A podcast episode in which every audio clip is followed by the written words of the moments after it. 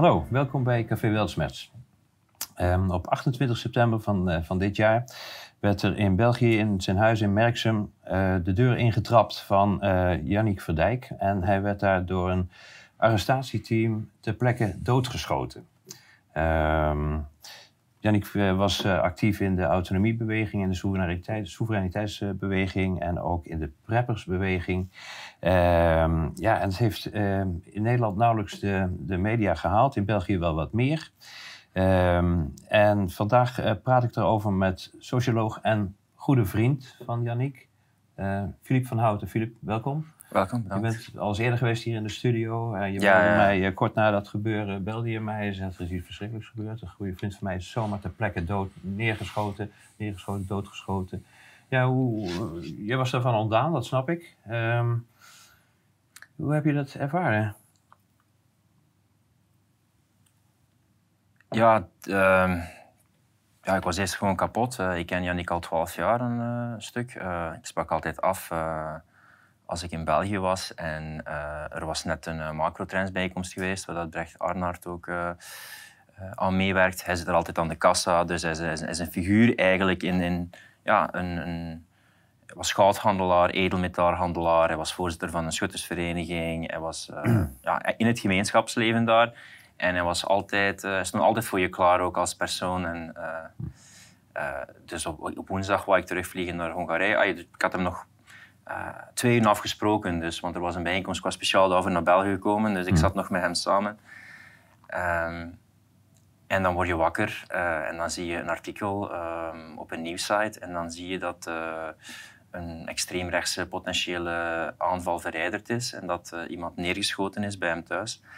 En je, je merkt dat, dat zo, zo werd het... Uh, ja, ja, een extreemrechtse uh, ja, persoon die dat een aanslag aan het plegen was met een groep mensen. Dat was het ja. narratief Dat hij dat van plan geweest zou zijn. Ja, dat hij van plan en, zou zijn en dat ze die verijdeld hebben. Dat was dan het eerste nieuws. Was, er ook een, was hij in staat van beschuldiging gesteld? Of, Nee, het enige wat dat daarin stond was dat er aanwijzingen waren dat. Dus meteen wat de term die al gevallen was, was extreem rechts. Ah. En dan radicalisering en aanslag verijdeld en later zijn dan, zullen we straks er verder op ingaan, termen als complotdenker, antivaxer, ja. ook die dingen. Ja, je zou toch verwachten dat als er een mogelijke verdenking bestaat, hè, want dat is wat er hier gezegd werd, mogelijk, het zou mogelijk zijn. Uh, normaal gesproken zou je dan als politie uh, bij iemand langs gaan en zeggen: Kom eens mee naar het bureau. Ja, maar ik zal je. Ik of, zal... of, of, uh, of, of een, een, bericht sturen van: Kun je je melden op het bureau? Ik bedoel, Yannick was. ja, niet, een, hij was niet vluchtig. Dus, dus hij was ook, om het, om het ook te schetsen in de mate dat je ook in zijn perspectief kan inleven.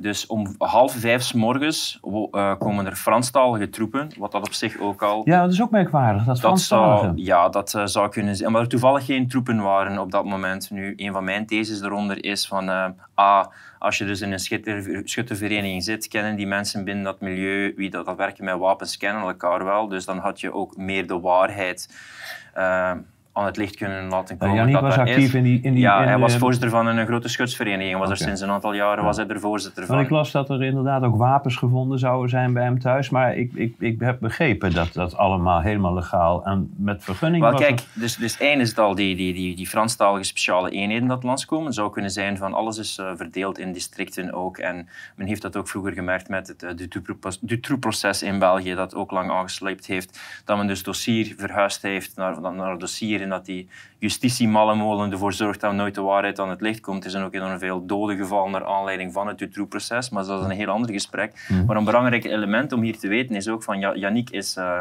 edelmetaalhandelaar in goud en in zilver.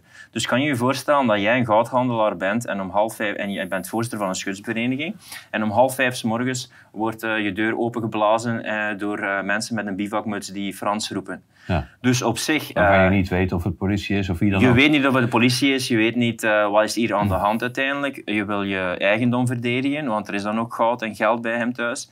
En dus om die actie te ondernemen op basis van aanwijzingen dat, verdenkingen dat, tot de dag van vandaag is er nog altijd geen bewijs verzameld geweest. Dat is echt van, oké, wat aanleidingen op een directe aanslag. Ik weet trouwens waar dat Yannick de volgende dag naartoe ging. Hij ging naar Praag, naar een cryptobeurs naartoe. En hij was op zijn fiets en hij nam bijna nooit de auto. Hij ging eten bij zijn ouders die heel dicht in de buurt wonen. Dus er waren genoeg geleden om gewoon te zeggen van... Um, kan u eens meekomen, meneer? We hebben bepaalde aanwijzingen. we hebben een huiszoekingsbevel en dan die huiszoekingen doen. Want jij kent hem goed. Was, zou hij iemand geweest zijn die, die uh, op zo'n verzoek geweigerd zou hebben? Nee.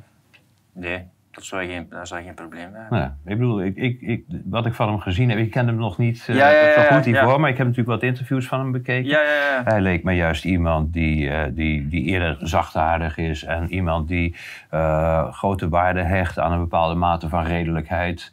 En ook, um, hoe moet ik het zeggen, niet, niet agressief activistisch overkwam op mij de aantijgingen die daar ten opzichte van Yannick gedaan zijn van extreem rechtsdenker en een aanslag uh, dat is absurd, hem kennende. En waarom is dat absurd? Uh, A, en ik kan onder deze video zijn uh, artikel zetten, praktisch preppen. Daar zie je dus, ik kan eens uitleggen wat dat is precies preppen. Preppen is dat hij zich voorbereidt op een uh, crash van het systeem. Ja. Dus dat mensen die het financiële systeem bestuderen zeggen van dit is niet houdbaar, men blijft maar geld pompen, de inflatie stijgt en de mensen worden op een duur amber. Op een bepaald moment zal er een systeemverandering moeten komen, dat je eigenlijk op je eigen middelen zult moeten komen overleven, zowel qua sociale middelen met je vriendenkring, als levensmiddelen, als ook wapens om je te kunnen verdedigen. Als je artikel leest, ga je ook merken dat dat een enkel een defensieve strategie is. En je kan dat te ver vinden, dat is perfect oké.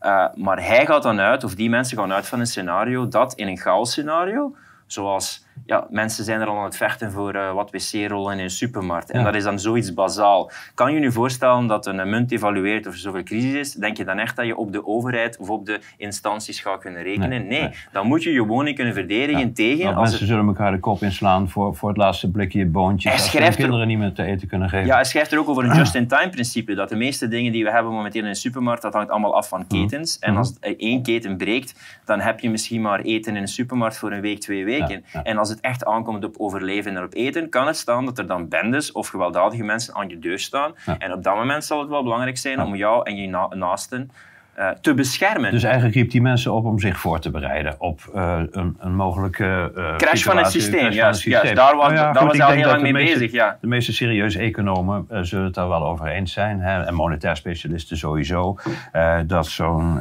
zo'n ineenstorting onvermijdelijk is. Het, het, het, is niet de vraag of het gebeurt, maar wanneer het gebeurt. Dus in die zin zou het legitiem zijn, als je het aan mij vraagt, om mensen daarvoor te waarschuwen. Zeggen, zorg dat je wat eten in huis hebt, zorg dat je voor jezelf kunt zorgen als er gebeurt, in ieder geval een tijdje kunt overleven, et cetera. Van waar komt die criminalisering van de term prepping eigenlijk dan vandaan? Het is niet per se de, de term, de, de, de prepping is aangehaald, omdat het dan ook te maken heeft met wapens en anti-overheidsdenken, weet en complotdenkers, zij denken wel heel ver. En dat hebben ze heel veel vernoemd, anti-vaxer, complotdenker en uh, uh, extreem rechts. Dat we ook eens een, serieuze discussie kunnen hebben eigenlijk over van, wat is extreem rechts eigenlijk? Ja, en, wat, en wat is... Uh, wat... houdt extreem rechts in? Waarom, waarom, waarom is Yannick extreem rechts? Iedereen die blijkbaar vragen heeft bij de overheid, is extreem rechts. Nu, A, we merken dat ook bij iedereen die vragen zou hebben over immigratie, dan ben je extreem rechts. Ja. ik roep toch niet op tot concentratiekampen of, eh, of geweld naar mensen van andere bevolkingsgroepen. Maar iedereen die gewoon maar het thema nu immigratie zegt van misschien volgens een conservatieve manier conserveren, wordt meteen al in de extreemrechtse hoek gezet. Maar dus als ik een scheldwoord, feitelijk. Maar als ik Janik zou kunnen omschrijven, is hij vooral een, uh, een libertariër. En een libertariër is voor uh, stuk soevereiniteit. En waarvoor staat soevereiniteit? Zo onafhankelijk mogelijk leven, zo vrij mogelijk leven. Ja, onafhankelijk van de staat. Niet tegen de staat, maar voor jezelf en die vrijheid. Hmm, dus als je dan kijkt naar een typisch extreemrechts systeem, is heel autoritair, is heel veel macht naar de staat. Een echte libertair is daar compleet tegen. Hij heeft het nog persoonlijk tegen mij gezegd van kijk, eigenlijk ben ik enorm liefhebbend mens en ben ik van het niet-agressie-principe. Is ook erg bekend bij de libertariërs. Weet je, je begaat enkel agressie als iemand agressie op jou begaat. Maar anders doe je dat niet. Dus die dingen van een aanslag plegen, extreem rechts, dat is totaal niet in lijn met Yannick. Het is uit de lucht gegrepen. En ook pragmatisch. Wat zou hij nu een aanslag plegen en denken daar dingen te veranderen? Ja. Hij, hij hield van zijn familie, hij, ha- hij zag ze heel vaak, hij zat in het verenigingsleven, hij had net een vriendin gedurende twee maanden. Zelf moest hij, dat totaal nergens op slaat, moest Nee. hij dat willen doen, dat, Dat zou hij is een van de meest zijn. Pragmatische mensen Ja. dat ik ken in termen van oké, wat kunnen we doen om een impact te hebben. Het ging enkel over hij en zijn nabestaanden, weet je, en hij wou kinderen en hij wou dat verder zetten om meteen te zeggen van hij is een geradicaliseerde extreemrechtse complotdenker Ja. die staatsgevaarlijk is. En dan, dat heeft me dus meteen gedaan in de media, vanaf dat dat bekend was, eh, was alles maar een soort van bevestiging van hoe erg is die extreemrechtse ja, dat viel me ook op, hè, want ik, eh, ik heb me toen eh, een beetje verdiept in wat de Ja. Belgische media er allemaal over schreven. In Nederland is er ook het een en ander over geschreven en gezegd. Eh, wat me opviel, de overeenkomst tussen al die mediaberichten was was tweeledig. Ja. Ten eerste dat er nauwelijks eh, verontwaardiging was over het feit dat zomaar een arrestatieteam bij je binnen kan komen en je ter plekke kan doodschieten. Iets Ja. wat je in een beschaafde Ja. samenleving toch op, ja, op zijn minst opvallend zou mogen noemen. Maar het werd een beetje nauwelijks vernoemd. Maar dat alle aandacht uitging naar het, ehm, eh, het zogenaamde complotdenkerschap van Yannick. Hè. Dus, en, de boodschap die eruit sprak was eigenlijk heel eh, verontrustend. Namelijk wat, wat, eh, wat daar gezegd werd, was ja, hij was een complotdenker. Hij was een complotdenker, dus hij heeft het aan zichzelf te danken. Eigen schuld, dikke bult. Dat was eigenlijk de boodschap die er. En, en ik, ik, ik, ik heb eens zo hier en daar gepeild met, eh, met mensen in mijn eigen omgeving, wat die daar dan van dachten. En die nemen dat over het algemeen klakkeloos over. Zeggen, ja, mensen met zulke ideeën, ja, dan krijg je dat.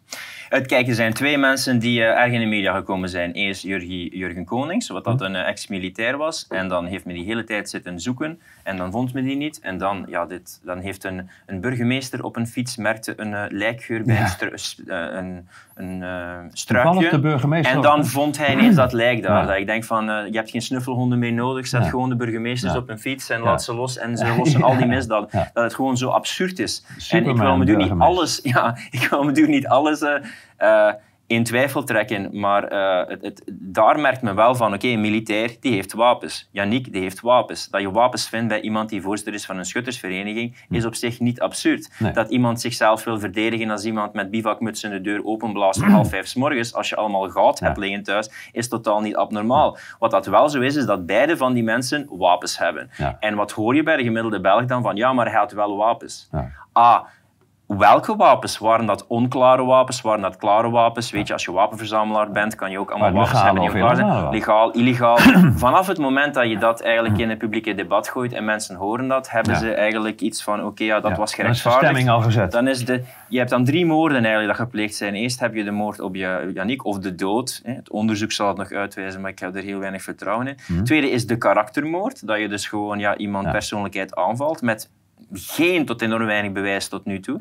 En ten derde heb je een soort van inkvlek die verspreidt van kijk, als jij dit gaat zeggen, als jij ook dingen denkt dat niet akkoord gaan met de overheid als anti-overheidsdenken of dit zegt, eh, of eh, David Icke, eh, dan ben je een antisemiet. Pas daarmee op, want anders kan jij de volgende zijn. Ja. Dat we, Ja. ja, ik zal misschien zelf niet fysiek zeggen, maar dan karaktermoord en dan kan je ook Ja. gekruisigd worden in de publieke arena. Nou ja, ik vind dat ik, gekruisigd, dat is een mooie Ja. term. Want Het doet me heel erg denken aan de Spaanse Inquisitie. Hè. Het, is, het is heel simpel. Ehm, iemand kan gewoon het etiket complotdenker opgeplakt eh, krijgen en verliest daar kennelijk zijn rechten mee. Dan kan je dus gewoon eh, met instemming van het publiek thuis worden doodgeschoten of zoals David Icke overkwam, verbannen worden in 26 landen. Ehm, zonder dat er voor die term complotdenker eigenlijk ook een, een definitie bestaat. Ik bedoel, als je, als je vijf jaar geleden kritisch was Ja. op het overheidsbeleid en je had bezwaar tegen bepaalde regeringsmaatregelen en je sprak dat uit, dan was je een weldenkend en kritisch burger. Doe je nu hetzelfde, dan loop je het risico dat je het etiket complotdenker op je krijgt en dat je daarmee ook een vonnis krijgt, namelijk een soort vogelvrijverklaring. Je hebt geen rechten meer. Jou mag alles worden aangedaan eh, zonder dat daarvoor een inhoudelijke eh, onderbouwing noodzakelijk is. Ja, maar dit is, dit, ja, juist, maar wie is hier de complotdenker? Zij gaan uit van het complot van Yannick. Zijn zij dan niet de complotdenker? Ja, zij, dat kan blijkbaar enkel gebruikt worden met, eh, tegenover ja. de mensen die dat eh, dan eh, hun, hun- niet in hun ideologische denken meedenken. Maar je zou ook kunnen denken van er is eigenlijk nog altijd geen bewijs. Zij dachten dat er een gewelddadige groepering een aanslag aan het plannen was in België. Is Ja. dat niet een soort manier van complotdenken Ja, ja. dat mensen dat aan het Nou plannen ja, je zegt het goed, zij dachten. Maar er waren kennelijk onvoldoende aanwijzingen voor om tot een ehm, officieel arrestatiebevel over te gaan. Of tot een, of, een officiële verdenking van een, eh, van een misdaad. Hoe kan je nu op aanwijzingen van en gewoon, we hebben, eh, we hebben aanwijzingen dat er dan op die manier ook, eh, die politie zal ook waarschijnlijk hun job enkel uitgevoerd hebben, maar Ja. om dat het leven van Yannick te riskeren en ook, je wist dat je binnenvalt bij iemand die wapens heeft, Ja. het leven van die speciale eenheden zo op het spel te zetten voor iets dat eigenlijk zo weinig bewijs voor had, dat is toch compleet disproportioneel.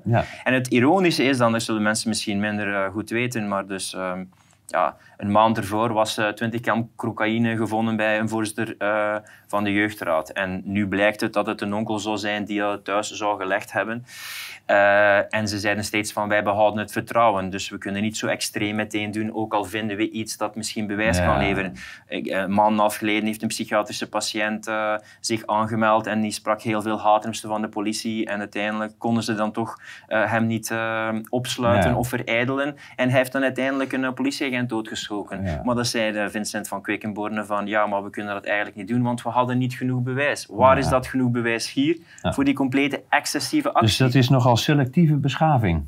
Als het gaat om hoe de, eh, hoe de autoriteiten omgaan met ver- verdachten. Als ik het al, de beschaafde manier, zou je zeggen, is inderdaad daar voorzichtig mee zijn. Niet te snel.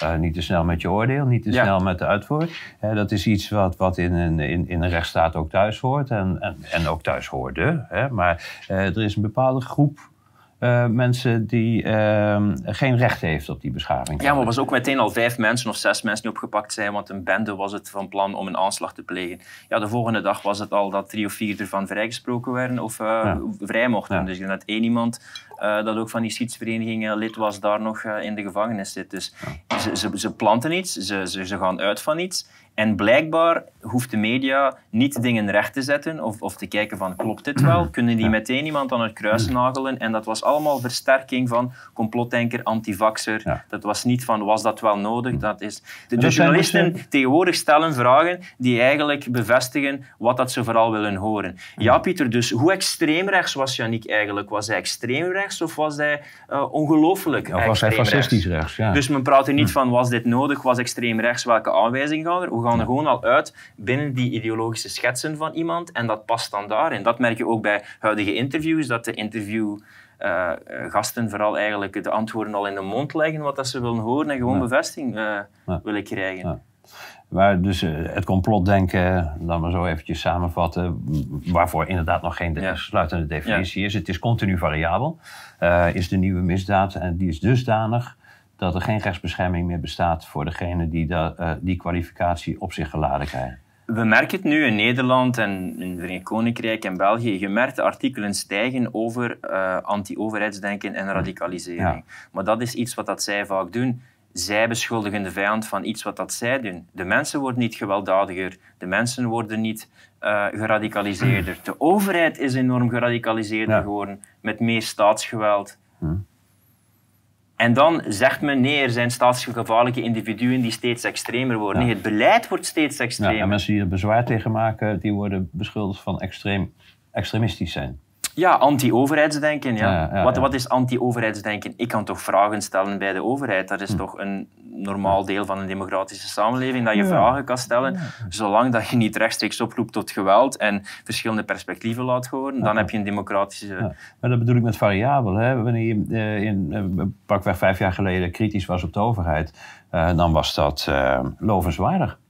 En nu eh, eh, ben je eh, ja, bij voorbaat gecriminaliseerd, word je gecriminaliseerd en weggezet. We hebben het gezien met, met David Icke, er is een rechtszaak over geweest. ja.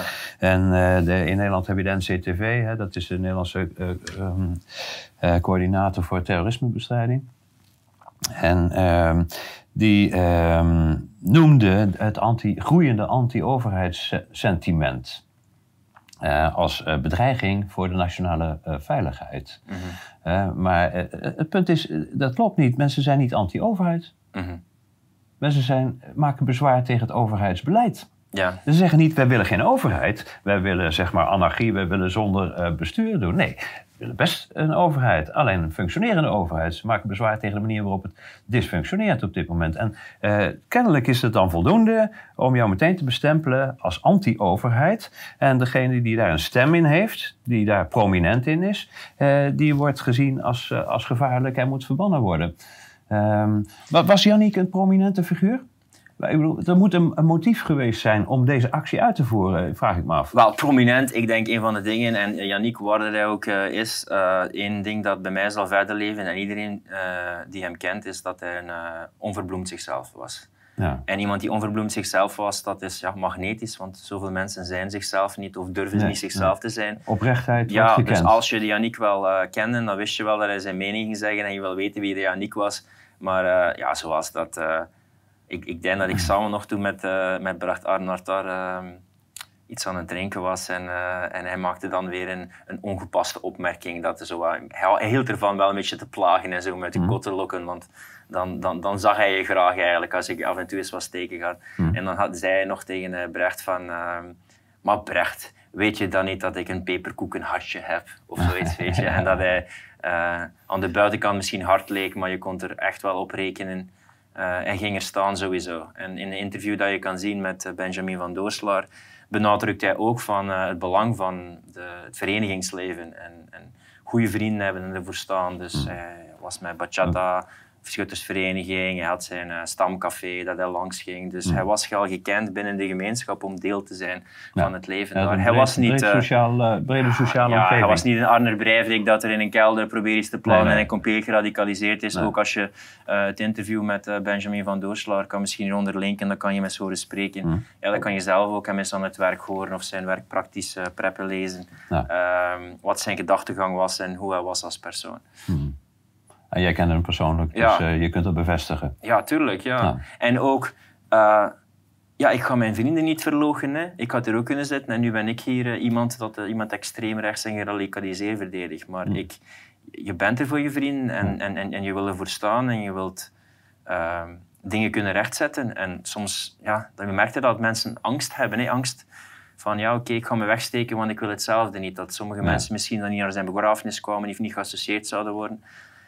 En je zou je weg kunnen steken omdat jij niet het volgende doelwit wil zijn. Maar mensen die een mening hebben en die, Dat is ook niet ondenkbaar die, ja, die hun gezicht willen laten zien, zou ik net zeggen van doe het tegenovergestelde. Ja. Want als er ooit iets met mij zou gebeuren, kan je dit interview bekijken. En Ja. kan je mij horen en kan je mij zien. En Ja. ik denk op dat punt, hoe hoger dat je staat en hoe meer dat mensen toch nog kunnen weten wat dat je gezegd en gedacht hebt, dat het net nog belangrijker is om je te laten zien en je mening te spreken. Ja, want dat is natuurlijk wel het mechanisme hè, eh, van, de, van de intimidatie. Hè? Juist, Ja, dat is denk ik dat een beetje erachter zit, de intimidatie dat mensen van kijk, zwijg maar. Ja. Eh, probeer je niet uit te Ja. spreken, want dit kan ook met jou gebeuren. Ja. eh, qua status, qua geld, qua als je Zou bankrekeningen soort- ja. gelinkt zijn, Ja, dat je niet meer Ja, aan je zeker. bankrekening Nou ja, kan. wat met- we nu zien in Nederland hier ook. Ik denk dat het in België ook aan de hand is. Ik weet niet zeker. Maar eh, in Nederland eh, eh, worden steeds mensen wordt hun bankrekening opgezegd door de bank zelf. Ik had gewoon van viruswaarheid of zo. Nou, viruswaarheid, maar ook van particulieren inmiddels. Mm. Eh, zonder dat er eigenlijk echt een goed onderbouwde reden voor wordt gegeven. U bent gewoon onwelgevallig. En eh, ja, goed, we zijn commercieel bedrijf. Wij mogen zelf kiezen wie onze klant is. Eh, daarbij wordt dan voor het gemak even vergeten dat iedereen tegenwoordig afhankelijk is van een bankrekening. En word je door één bank geweigerd, dan zullen de andere banken je ook weigeren. Dus we hebben de banken kennelijk de macht gegeven om een doodvonnis uit te spreken. Want als je niet meer kunt deelnemen aan het financieel systeem, kun je simpelweg niet leven in de ja, moderne samenleving. Eh, maar ehm, ja, dit zijn natuurlijk angsten waar, waar, eh, waarvan gebruik wordt gemaakt of wordt ingespeeld, zeg maar, door degene die, die eh, de bedoeling hebben om, om, om een, een hele ehm gedachtenstroming buitenspel te zetten.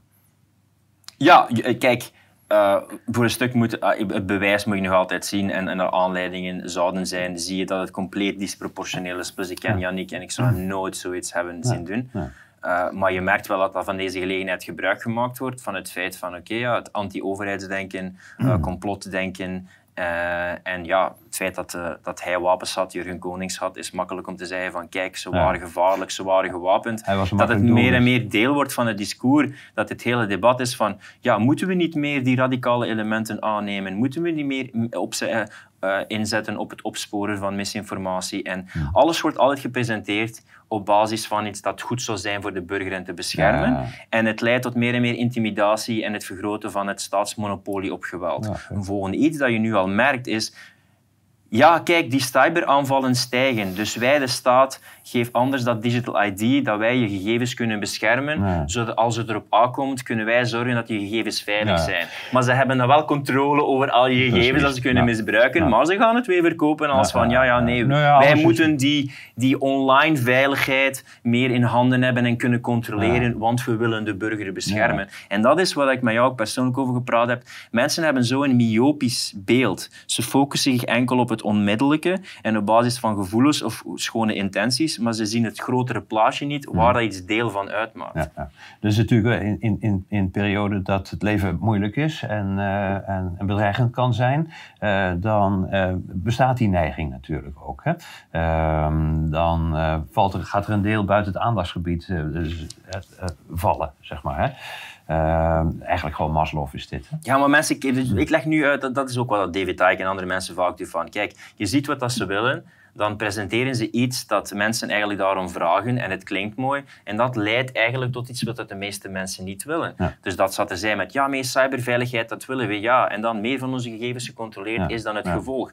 Nieuwe technologie, dat dan meer de vrijheid van mensen uh, aanpakt, dan zeggen ze van, ja, maar met deze technologie kunnen we iemand zonder een been beter laten lopen. en dat is weer het voorbeeld dan.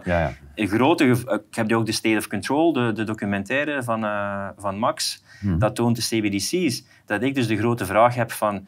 Uh, je kan eigenlijk mensen tonen dat dit een, een leven wezenlijk laag raakt met de crisis die momenteel gebeurd is met de energierekening die veel hoger ligt. Dus je hebt iets fundamenteel van er zijn maatregelen genomen die A, niet veel effectief hebben, eh, effectiviteit hebben op de crisis in Oekraïne, plus het raakt mensen in het dagelijkse leven. Dus al heb je een myopisch beeld, je ziet de effecten daar wel van. Maar de vraag die ik heb van hoe moet ik nu mensen de negatieve effecten van die CBDC's uitleggen? Dan moet je niet een myopisch iets hebben. Dan moet je ze hebben van kijk, met dat digital ID, met die CBDC's, met die controle, met die CO2-creditscore of tax. Als men dat allemaal linkt, zal je gewoon afhankelijk maken van een aantal voorwaarden. En afhankelijkheid staat gelijk aan controle. En dan hebben ze al je gegevens en kunnen ze gedrag manipuleren. En dan denken mensen van nu denk jij wel redelijk ver omdat het nog ver van de bedshow is, mhm. of ze kunnen dat niet connecteren. Dus als ik dit nu nog niet zie, die, die, die, die miljarden die naar uh, Oekraïne gesluist worden, die beperkingen, die energieprijzen dat stijgen, die boeren dat dan hun grond verliezen. Mhm. Dus wezenlijk in het bestaan van de mensen worden nu zelfs met een myopisch beeld dingen geraakt. En toch hebben mensen reflecties van hier is iets verkeerd aan de hand, we moeten stopzetten. Ik denk dat voor mensen... Dat gaat moeilijk om uit te leggen met die CBDC's van kijk, dit is het grote plaatje, dit zijn al de dots to connect. Uh, het is moeilijk aan mensen om die... Ja, zeker. Wat ik merk is uh, dat het voor veel mensen een stap te ver is om te kunnen overwegen dat een overheid uh, misschien wel eens minder uh, frisse, minder goede bedoelingen heeft. Mm -hmm. en vandaar dat die overheid steeds maar voor elkaar krijgt om zichzelf als beschermer zeg maar naar voren te brengen en zich zo op te werpen. en ik denk dat het grootste deel van de mensen nog steeds gelooft dat uh, dit soort zaken in goede handen is bij de overheid. Terwijl onze geschiedenis uh, precies het tegenovergestelde bewijst. Dat de allergrootste misdaden vanuit onze hele beschreven geschiedenis zijn gepleegd door overheden. En dus daar zou uh, een, een, een, kritische blik juist op zijn plaats zijn. Maar op de een of andere manier is het psychologisch voor mensen heel erg moeilijk om te overwegen dat hun overheid wellicht geen goede bedoelingen met ze heeft.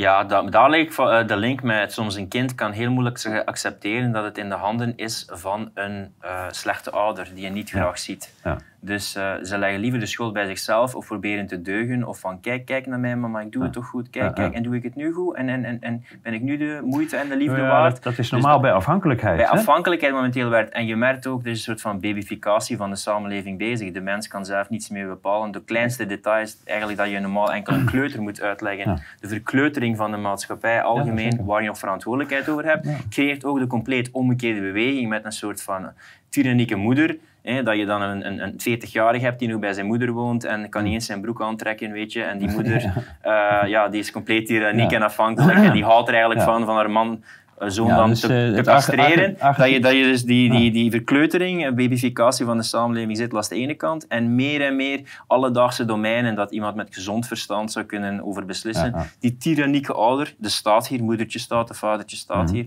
meer en meer die kant overnemen. Ja, inderdaad. Nou ja, maar dat zie je inderdaad, die infantilisering, die zie je inderdaad overal terug. Dus nou weer uh, sprake van een nieuwe wet hier in Nederland, die gaat over gezondheid en veiligheid waarbij de overheid veel groter uh, uh, inbreng gaat hebben op allerlei gebieden die je normaal gesproken privaat zou, zou hebben. Bijvoorbeeld over voedsel, maar ehm, ja, ook over gezondheidsbescherming. maar je ziet dat, dat die, die, inderdaad die overheid als surrogaatouder, als toxische ouder, zou, ja, ja, ja. Dat, die, ehm, dat die zich opstelt tegenover ja, mensen waarvan ze, die ze behandelen als kleuters. Die, die voorgeschreven moeten worden hoe ze tot in detail uh, moeten leven. En allemaal ter bescherming van zichzelf. Dan moeten we eigenlijk eens een discussie hebben over wat is een betekenisvol leven. Ja.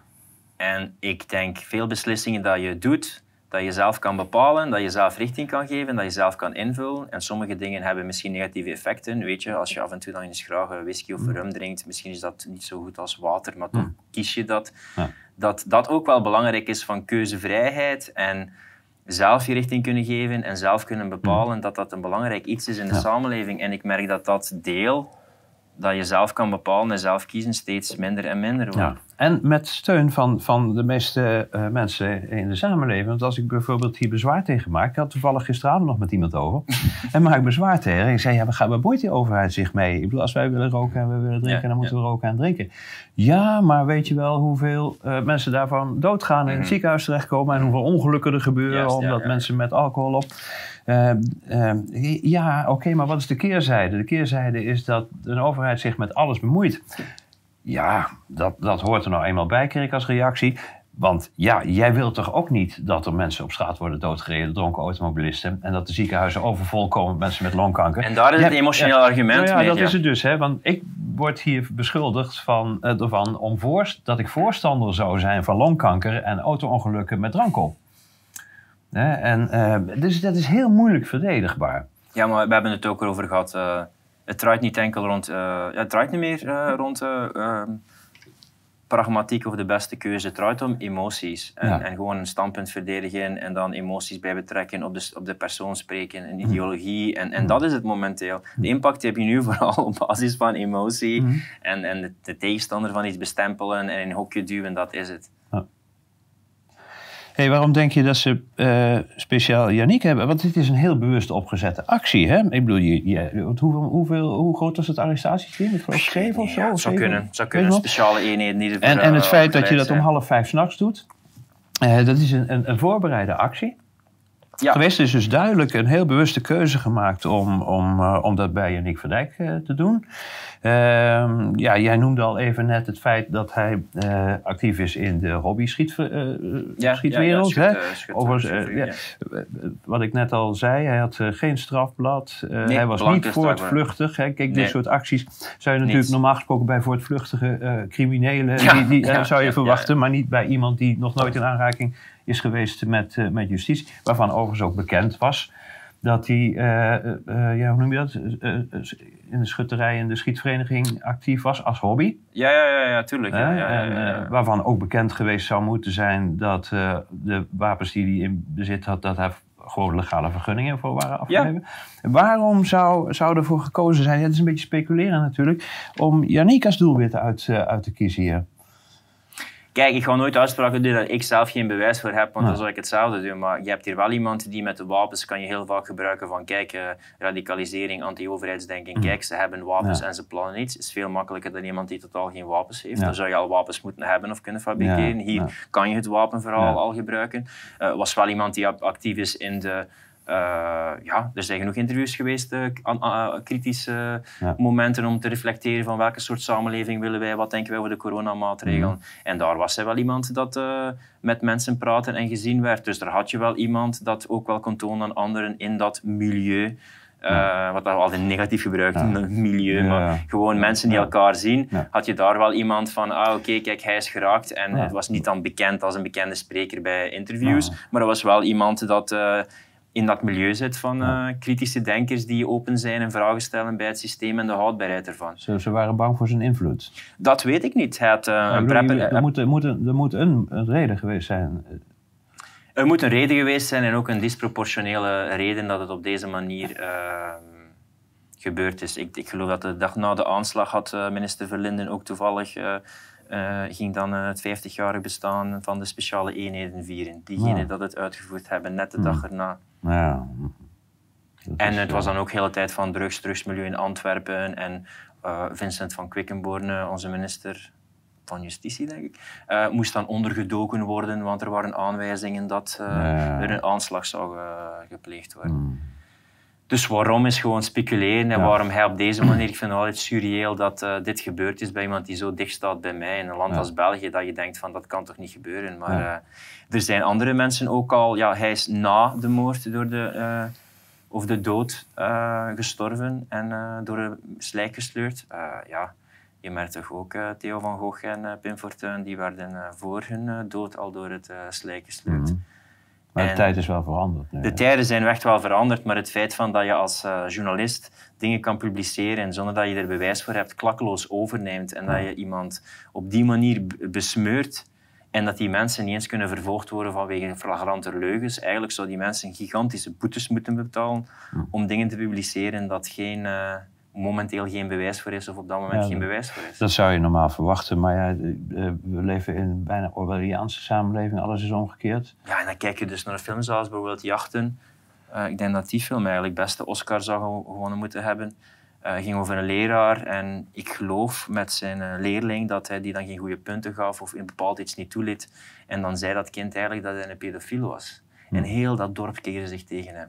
En ook al kon hij dat rechtzetten, zijn heel leven was gewoon Ja. naar de vaantjes. Ja. Dus als je iemand gewoon publiek zo kan kruisigen, zelf al sterft hij niet, je kan iemand gewoon zijn leven of haar Ja. leven zo onmogelijk maken, dat dat een enorm effectief iets is. En wie moet daarvoor dan eh terecht staan? Niet de media. Zij kunnen Nou ja, dat is inderdaad doen. erg gevaarlijk. eh, want het is uiteindelijk eh, wordt hier de bevolking gemobiliseerd om iemand, eh, zeg maar als een, als een soort eh soldaat, hè, eh, om iemand buitenspel Ja, te en zetten. die- Of erger. Ik bedoel, we hebben natuurlijk in het verleden ook wel vaker meegemaakt hè, dat dit soort campagnes tot, tot volkswoede kunnen leiden, volslagen onterecht.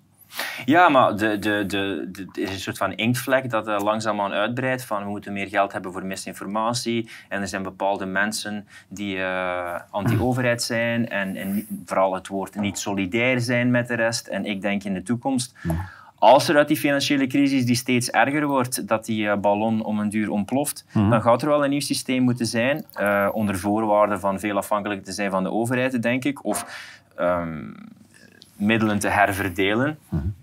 En dan zullen we wel makkelijk de vijand zoeken in mensen die daar vragen bij hebben. Dat zijn dan weer anti-overheidsdenkers. Dan wordt er weer polariseren, divide and conquer gedaan. Van dat zijn de vijand, mensen opgezet. En men is dat al aan het creëren voor die nieuwe vijand. Dat zijn niet meer de antivaxers, dat zijn de anti-overheidsdenkers. Ehm, ja, we hadden het net over die voorbeeldfunctie. Hè? Ehm, eh, merk je al aan mensen in jouw omgeving dat ze nu terughoudender geworden zijn in het uitspreken van hun werkelijke gedachten naar aanleiding van het eh, gebeuren? Ik denk dat wel, maar ik niet. Want ik heb het tegenover. ik, heb Ja. het tegenover. ik had in het begin al wow. Maar dan is van, kijk, ja, het leven, voor een stuk neem je over de idealen van iemand dat je vriend is en er opkijkt. En voor mij heeft het enkel sterker gemaakt om eh, te leven in de waarheid en de waarheid te spreken. Ja. Maar ik denk dat dit wel effect kan hebben op mensen die denken van, wow, ja, de, Laat ik mijn mond maar houden. ja, de moord, de karaktermoord, de, de, Mhm. de, het effect dat het ook heb- heeft op je naasten Mhm. die daarvan dan ook zullen kunnen ondervinden. Ja, men kan doen van dat heeft niet veel effect, maar het heeft toch wel effect over eh, wat dat je wilt Nou ja, doen. ik denk dat we dat allemaal wel hebben meegemaakt. Ik heb ook doodsbedreigingen gehad. Ehm, weet je...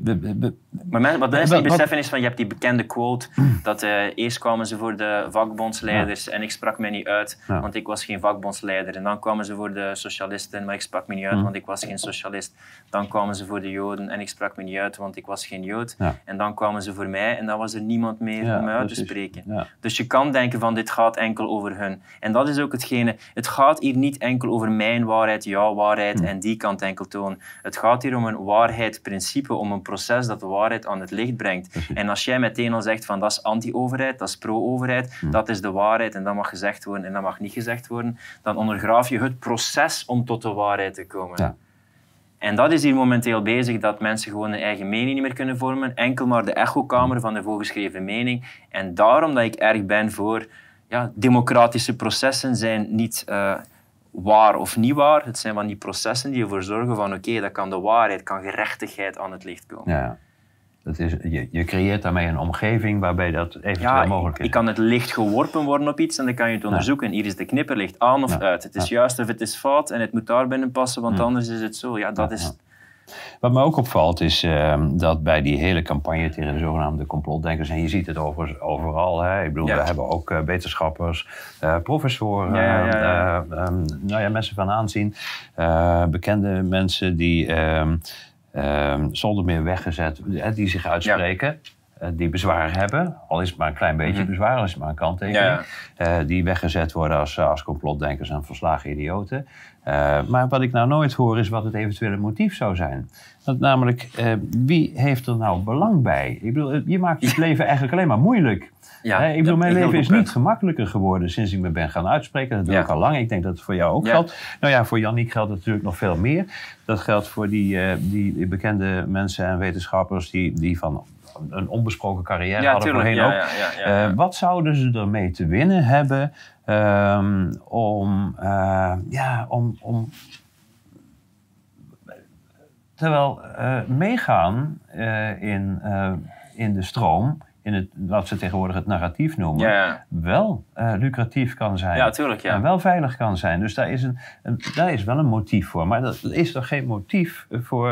Uh, we hadden dat bijvoorbeeld bij Rob Elens, is een, uh, Die huisarts. Een, een huisarts, hè? Ja, en daar zijn, uiteindelijk heeft dat tot in de regering heeft dat vragen opgeroepen. En een van, van de parlementsleden die, die wist te melden dat artsen die ivectomine voorschreven dat die dat deden met de bedoeling om mensen bewust zieker te maken.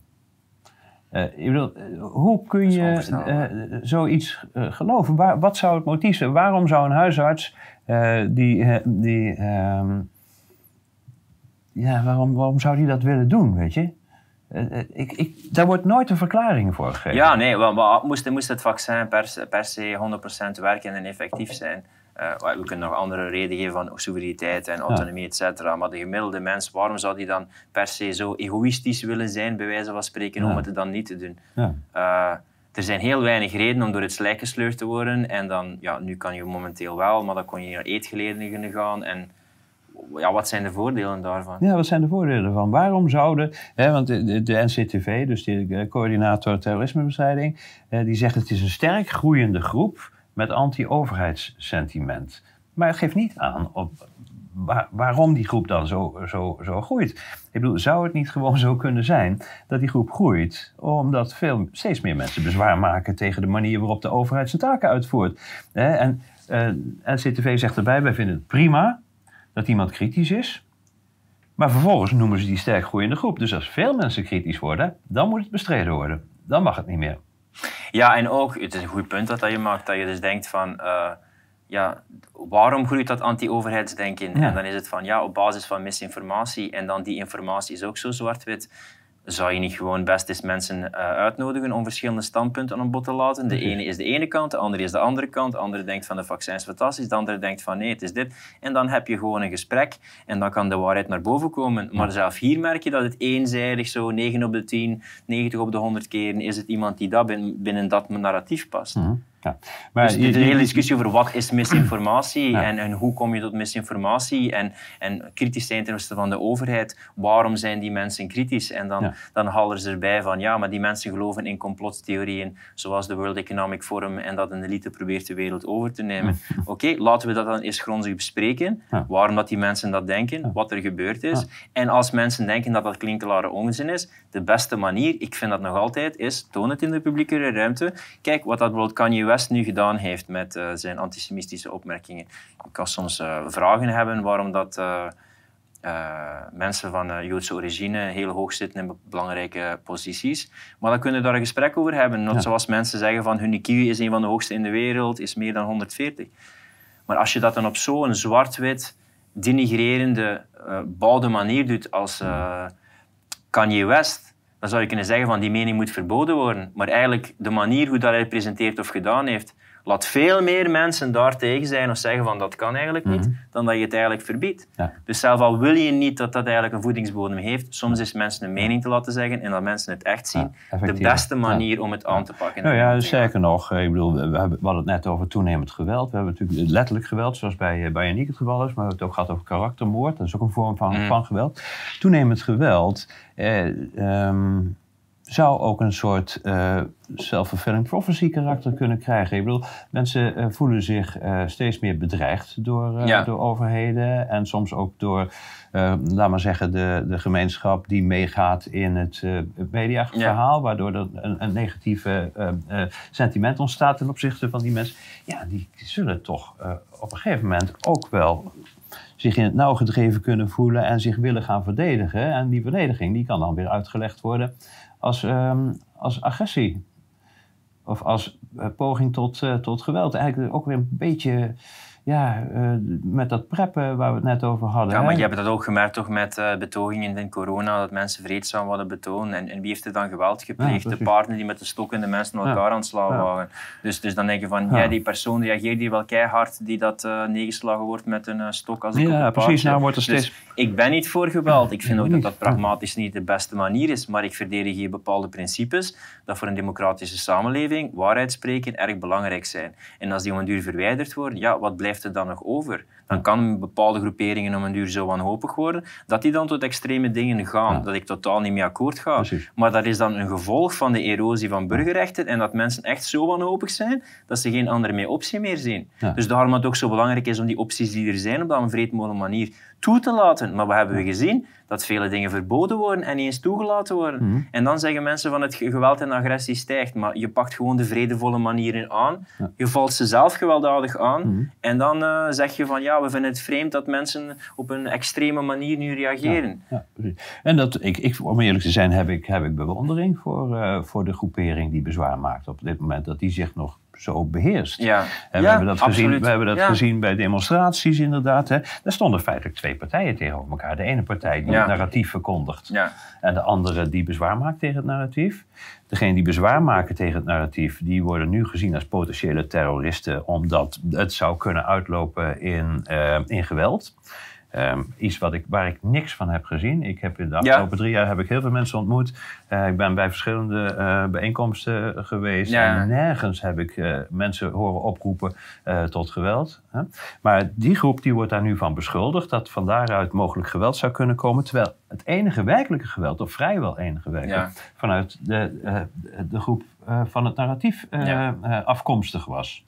en het is een totale omkering. Everything's inverted, zoals David Icke uh, tegen mij zei. Alles is omgekeerd. Dus, en zo, natuurlijk zo ook als Orwell dat uh, zo mooi beschreven heeft in, uh, in zijn boek. Ja, jullie vertellen niet de waarheid. Ja. Jullie plegen geweld. En als je dat dan gebruikt, kan je niet meer gebruiken jezelf. Want dan klinkt het als van, ja. ja. jij bent zo. Nee, jij bent zo. Ja, zo dat klinkt dan kinderachtig, omdat je hetzelfde argument gewoon herhaalt. Ja, dus het argument wordt uit handen genomen. Hierbij. Ja, hetzelfde heb ik gewoon dat ik me dood aan erger aan al die antisemitische... Um, bezwaren soms tegen mensen. Oké, en, en waarom is het antisemitisch dan? Ja. Ah, soms worden mensen antisemiet genoemd dat nooit iets gezegd hebben over Joden. Plus, antisemitisch is een taal dat ook slaat op uh, Arabieren. Dus het is niet enkel de Joden.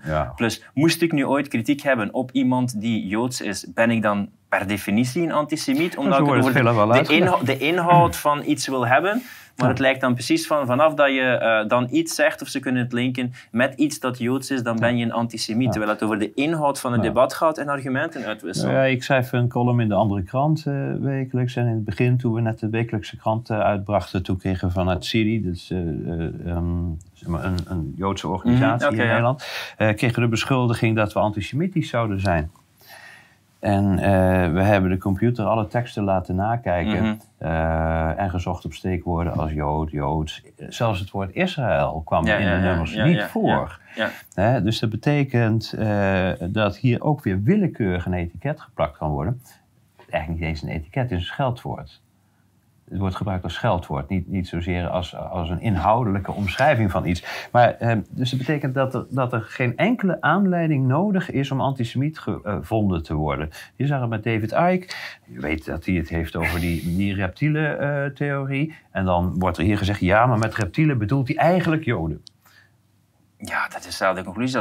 Dus je, ik, merk, ik heb genoeg gemerkt dat uh, ja, sommige mensen in het debat, uh, Thierry Baudet of uh, ja vergelijken met fascisten. Dat ook gewoon dan een hele erge vergelijking is van, wil jij dat je mij vergelijkt met Hitler? Maar dat kan dan. En als, uh, als, als Baudet dan een vergelijking zou maken met iets dat zoals de holocaust is, gewoon al, al de term gebruiken is ongepast en disrespectvol naar uh, de Joodse gemeenschap toe. Dus ik weet niet wat dat gezegd is over Baudet, maar waarom zou Baudet antisemitisch zijn? En is hij ook trouwens niet waarom Joodse zou vrienden? waarom zou hij fascistisch zijn? Ik bedoel, wat je nu ziet is, je ziet een aantal, ik noem dat derde rijkachtige verschijnselen, zoals censuur, vrijheidsbeperking, vrijheidsberoving en dat soort zaken die typisch horen bij die, jij noemde het net ook al even, bij die fascistische samenlevingen die we gehad hebben in het midden van de vorige eeuw. Die dat, en um, waarvan um, um, Forum, Forum voor Democratie, eigenlijk de enige oppositiepartij is die daar bezwaar tegen maakt. Die bezwaar maakt tegen typisch fascistische verschijnselen die we nu weer terug yes, ja, dat, dat, Zij zijn de enige die daar bezwaar tegen maken. En uh, zij worden als uh, fascist bestempeld. Hè. Ik denk aan die uitspraak, ik ben even kwijt van wie die was. Maar de, de nieuwe fascisten zullen zich presenteren als antifascisten. Mm. Ik ben even kwijt van wie die, van die, wie die was, maar je ziet het wel zich ontvouwen op dit moment. Maar ze schermen gewoon met extreem rechts en dan ben je extreem rechts en, ja, en extreem omdat rechts het een negatieve connotatie heeft. Omdat het ja, dat een negatieve connotatie heeft, maar ik heb dan iets van, wat, is het bewijs dan? Bijvoorbeeld, uh, ik weet niet hoe dat Forum van de Democratie momenteel gelabeld wordt, maar zien ze dat als extreem rechts? Is dat momenteel het, extreem nou, rechts? De, media die, die, die laten het nooit na om te zeggen dat het extreem, dat, dat Forum extreem rechts is. Ze zeggen dat er mm. altijd bij. Mm. Uh, in veel gevallen ook fascistisch. Wordt er, uh, en wat zijn de argumenten dan? Als we net proberen in te leven van waarom, welke oh, standpunten maakt hen dan Nee, daar worden geen argumenten gebruikt, maar zo werkt dat met scheldwoorden. Als je iemand uitscheldt voor iets, dan hoef je geen mhm. argumenten te gebruiken. Het scheldwoord is voldoende. Uh, je ziet ook dat het nergens beargumenteerd wordt. Er is wel eens een poging gedaan uh, door te zeggen dat uh, Forum anti-immigratie is. Uh, wat overigens ook niet het geval is. Hè. Mm Waar ze bezwaar tegen maken is de ontwrichtende werking van een, van een teveel aan immigratie. Ja, ja, in te korte tijd. Hè, zodat het gewoon praktisch gezien moeilijk wordt om mensen hier te huisvesten mm zonder dat het de kosten gaat van het welzijn van het land. Ja, ja. Uh, maar eh, weet je, um, het is, een, nou ja, het is framing, eigenlijk daar komt het eigenlijk op neer. Uh, ik heb niks kunnen vinden. Um, ik, ik, heb uh, een tijdje geleden um, heb ik Thierry hier geïnterviewd. Hè, en naar aanleiding daarvan sprak ik iemand, of ik sprak iemand tijdens een barbecue in het najaar. En uh, wij konden het heel goed met elkaar vinden. Het was een jonge dame en we hadden het over, um, over alle corona-perikelen, uh, zeg maar. Het was niet ineens aan het anti-overheidsdenken. Nou, ja, dat was, nee, we waren het helemaal met elkaar eens. Ja, ja, ja. ja. En toen vertelde ik dat ik Thierry had mm. geïnterviewd. En toen was het, nee, Thierry, wow. dat is een fascist. Dat is een extreemrechtse fascist. Ik zei, waar, waar, waar, waar uh, je dat maar de termen doen er gewoon niet meer toe. Je scherft gewoon met, met een fascist. En ja. jij, jij, bent dit, dus ben je een fascist. En ik denk, uh, ja, als je zelf Pim Fortuyn vroeger bekeek, hij was kritisch van immigratie, maar dat was, hij werd een constant vergeleken met Jean-Marie Le Pen en jij bent extreem rechts. Maar, maar hoe dan en waar dan? Ook toen was het meteen dus extreem rechts. Als je, ik heb zijn boek nog, het boek van, van Pim Fortuyn, als je het nu leest, is het zeer gematigd. Ja. Zeer gematigd. Uh, dus dan zie je ook dat dat een, een, een, een term is die geen eigen definitie heeft, maar totaal variabel is. En men heeft dus ook, om terug te komen op Yannick, men heeft dan eigenlijk contact met een OCAT-lijst van een lijst van terroristen. En vroeger stonden vooral moslimterroristen erop. Nu blijken er al uh, ja, gigantisch veel mensen op te staan die dat dan uh, ja, anti-overheidsdenkers of geradicaliseerde complotdenkers staan nu op die lijst. Dus uh, je kan gewoon een boek gepubliceerd hebben of je bent Matthias Smet of iemand anders en het zou gerust kunnen dat hij op die lijst staat. Nou ja, dat wou ik eigenlijk nog vragen. Want hoe ver, hoe, tot hoe ver kan dit gaan? Of zal dit gaan? Moeten we, moeten we, moeten we ons zorgen maken? Ik denk dat we ons serieus zorgen moeten maken over het feit dat ook dit uh, hier uh, gebruikt geweest is voor te zeggen van we moeten nog meer opsporen van misinformatie. En als je een digital ID hebt en online gedrag en als dat dan... Ik bedoel, kijk, me kan automatisch die biografie al schrijven over mij. Van ja Philippe vroeger was hij extreem links en deed hip-hop, maar toen merkte ik hem steeds radicaler worden. En op een bepaald moment is hij naar Hongarije verhuisd bij Orbán. En toen, uh, toen is hij echt wel geradicaliseerd en anti-overheidsdenken. En uh, ja, hij was echt de Philippe niet meer die je kende. Zij Sarah, die twee jaar bij hem in de klas zat in journalistiek. En zo gaat het. Ja, je hebt maar één voorbeeld, één quote, één getuige nodig om je te framen. En dan is je reputatie naar de vaantjes. Dus al die mensen die zich uitspreken, het is niet dat er geen gevolgen zijn. Het is des te belangrijker, maar die gaan nog meer in het oog gehouden worden en die zullen niet hun mening kunnen doen via de massamedia, want daar zullen ze gekruisigd worden. Hebben we effect?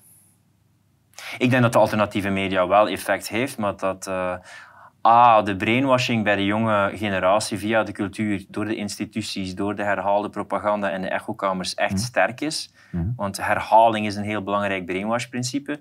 Die oude mensen, ik merk het ook bij mijn ouders soms, die kijken nog naar tv, die weten zelf wat dat gaande is. Ik heb mijn ouders wel wat wakker gemaakt, maar toch elk half uur de radio, elk half uur het nieuws. Dan de identiteitspolitiek in de programma's en in de series dat ze zien. Oh. Dus daar zie je dat wel in de generatie, zo ja, 30, 40, 50 of zo, die alternatieve media checkt, die dingen, die is wel sterk. Dus dit is eigenlijk wat dat jullie doen, meer dan ooit nodig. Maar uh, het zal niet uh, via media omschakelen zijn in de massamedia. Nee, nee. Nou ja, kijk, ik, ik, ik denk dat als we, nou, als we werkelijk succesvol zijn, ik moet eigenlijk omkeren, naarmate het geweld of de bedreiging tegen ons, ik, ik, ik, generaliseer nou een beetje, maar tegen de beweging, zeg maar, er is toch een soort van volksbeweging uh, tot stand gekomen met eigen mediakanalen en met, uh, um, nou ja, hè, ik noem het de volksbeweging. Uh, naarmate we succesvoller zijn, zal het, zullen de bedreigingen en het geweld toenemen dus eh, je zou het ook om kunnen keren. En je kan kunnen zeggen, nu die bedreigingen en het geweld aan het toenemen zijn. Daar blijkt uit dat we enig succes hebben. Dat we bedreiging zijn. Ja, en mensen zouden soms iets meer beelden moeten bekijken vanuit China. En ja, soms hmm. zie je van waar ze naartoe willen, is een soort van Chinees model. Ze gaan dan met uh, termen goochelen in plaats van sociale creditscore. Gaat dat een uh, solidariteitssubsidie zijn of iets dat mooi klinkt. Hè? Maar als je echt eens kijkt van China, hoe dat ze daar met dat zero-policy beleid uh, ja, alle menselijkheid gaat gewoon uit de maatschappij en we hmm. worden meer en meer zoals China. En... Ik denk wel dat het in een aangepaste vorm is. Je kunt dat denk ik hier uh, zonder rekening te houden met een andere volksaard, een andere historie, zeg maar een andere gewoonte, een andere mhm. culturele gewoonte. Dus ik denk dat, het, dat ze het zichzelf lastig zouden maken. Dus het zal wel anders ingepakt worden. Uh, maar op bepaalde punten. Uh... Er zijn dingen die onacceptabel zijn. Ik kan heel vaak soms zien welke partijen gestemd hebben uh, voor een bepaalde motie. En men ziet er moties om uh, te onderzoeken van er gaat nooit een sociale creditscore komen. we willen de effecten van de coronamaatregelen onderzoeken. En dat wordt dan tegengestemd en wordt niet eens onderzocht. Dus jullie hebben... De, de Nederlandse Belgische bevolking heeft massaal veel geld gedrukt voor maatregelen die hun nut nog moeten bewijzen, maar eigenlijk dat we ondertussen zien van dat heel weinig nut hadden. Dus er is inflatie gecreëerd, jobs, levens geruineerd met iets dat eigenlijk niets tot bijna tot negatief effect had. En we mogen dat niet eens onderzoeken. We spreken hier over zoveel budget. Dat kan toch gewoon niet? Nou ja, dat moet toch geëvalueerd worden en bekeken worden van oké, eh, was het wel in verhouding? Hoe zelf, zelf, als ik nu echt probeer redelijk te blijven om dan te kijken van wat kunnen we daaruit leren en houden en niet. Maar zelf die discussie en het onderzoek niet eens aangaan, dat is onvoorstelbaar. Ja, alleen het feit dat het niet onderzocht mag worden, dat, dat, dat zou bij iedereen, denk ik, mensen toch een soort van verdenking moeten opleveren. Ja, dat is toch... Ja, je, je, je zou toch tenminste moeten onderzoeken van al het geld dat we gespendeerd hebben dat gigantisch is en dat de inflatie uh, bijna voor het grootste deel gecreëerd heeft, niet de oorlog in uh, Oekraïne. dat zou je toch moeten kunnen onderzoeken van is dat effectief besteed en wat kunnen we eruit leren. Maar het feit dat die partijen nee stemmen, dat, dat toont dat hun belangen veel anders zijn. Of ja, soms heb je zo hard ingegraven in een situatie dat moest op dit moment blijkt dat ze de verkeerde keuze gedaan hebben, dat hun reputatie erg op het spel staat, snap je? Ze vallen nu veel de reputatie aan van de mensen die tegen hun zijn, maar voor hun reputatie maakt het niet erg uit. Plus, zij zijn publiek betaald, dus zij hebben zekerheid van hun job. Dus ze hebben ook een ander denkkader dan een zelfstandige of een MKB'er die, uh, ja, het is natuurlijk voor bestuurders altijd moeilijk om, uh, om achteraf ongelijk uh, te krijgen. Want je hebt wel een aantal vrij ingrijpende, ma ingrijpende maatregelen genomen. En als blijkt dat die contraproductief waren of, of zelfs schadelijk, ehm, ja, dan zul je die verantwoordelijkheid moeten, moeten dragen. Dus dat, dat is dan een beetje moeilijk, denk ik, voor, voor bestuurders. Ik denk dat het, de alternatieve media, een individuele mens, en om, om Yannick te eren, dat hij ook zegt van, uh, ja, zoals de gilde vroeger het gemeenschapsleven, elkaar leren kennen, afspreken, een keer samen een hobby doen, dat dat daaruit gaat het komen. De salons, de cafés, zoals dat de Franse revolutie, niet dat dat het beste voorbeeld is, hoe dat, dat geëvolueerd geweest is, dat dat de plek is. Maar de politiek, de media, de justitie, ja, enorm grote vraagtekens of dat daar nog iets uh, uitkomt. Het zal niet uit die uh, kanalen komen, vrees ik. Dank je, Philip. Graag gedaan.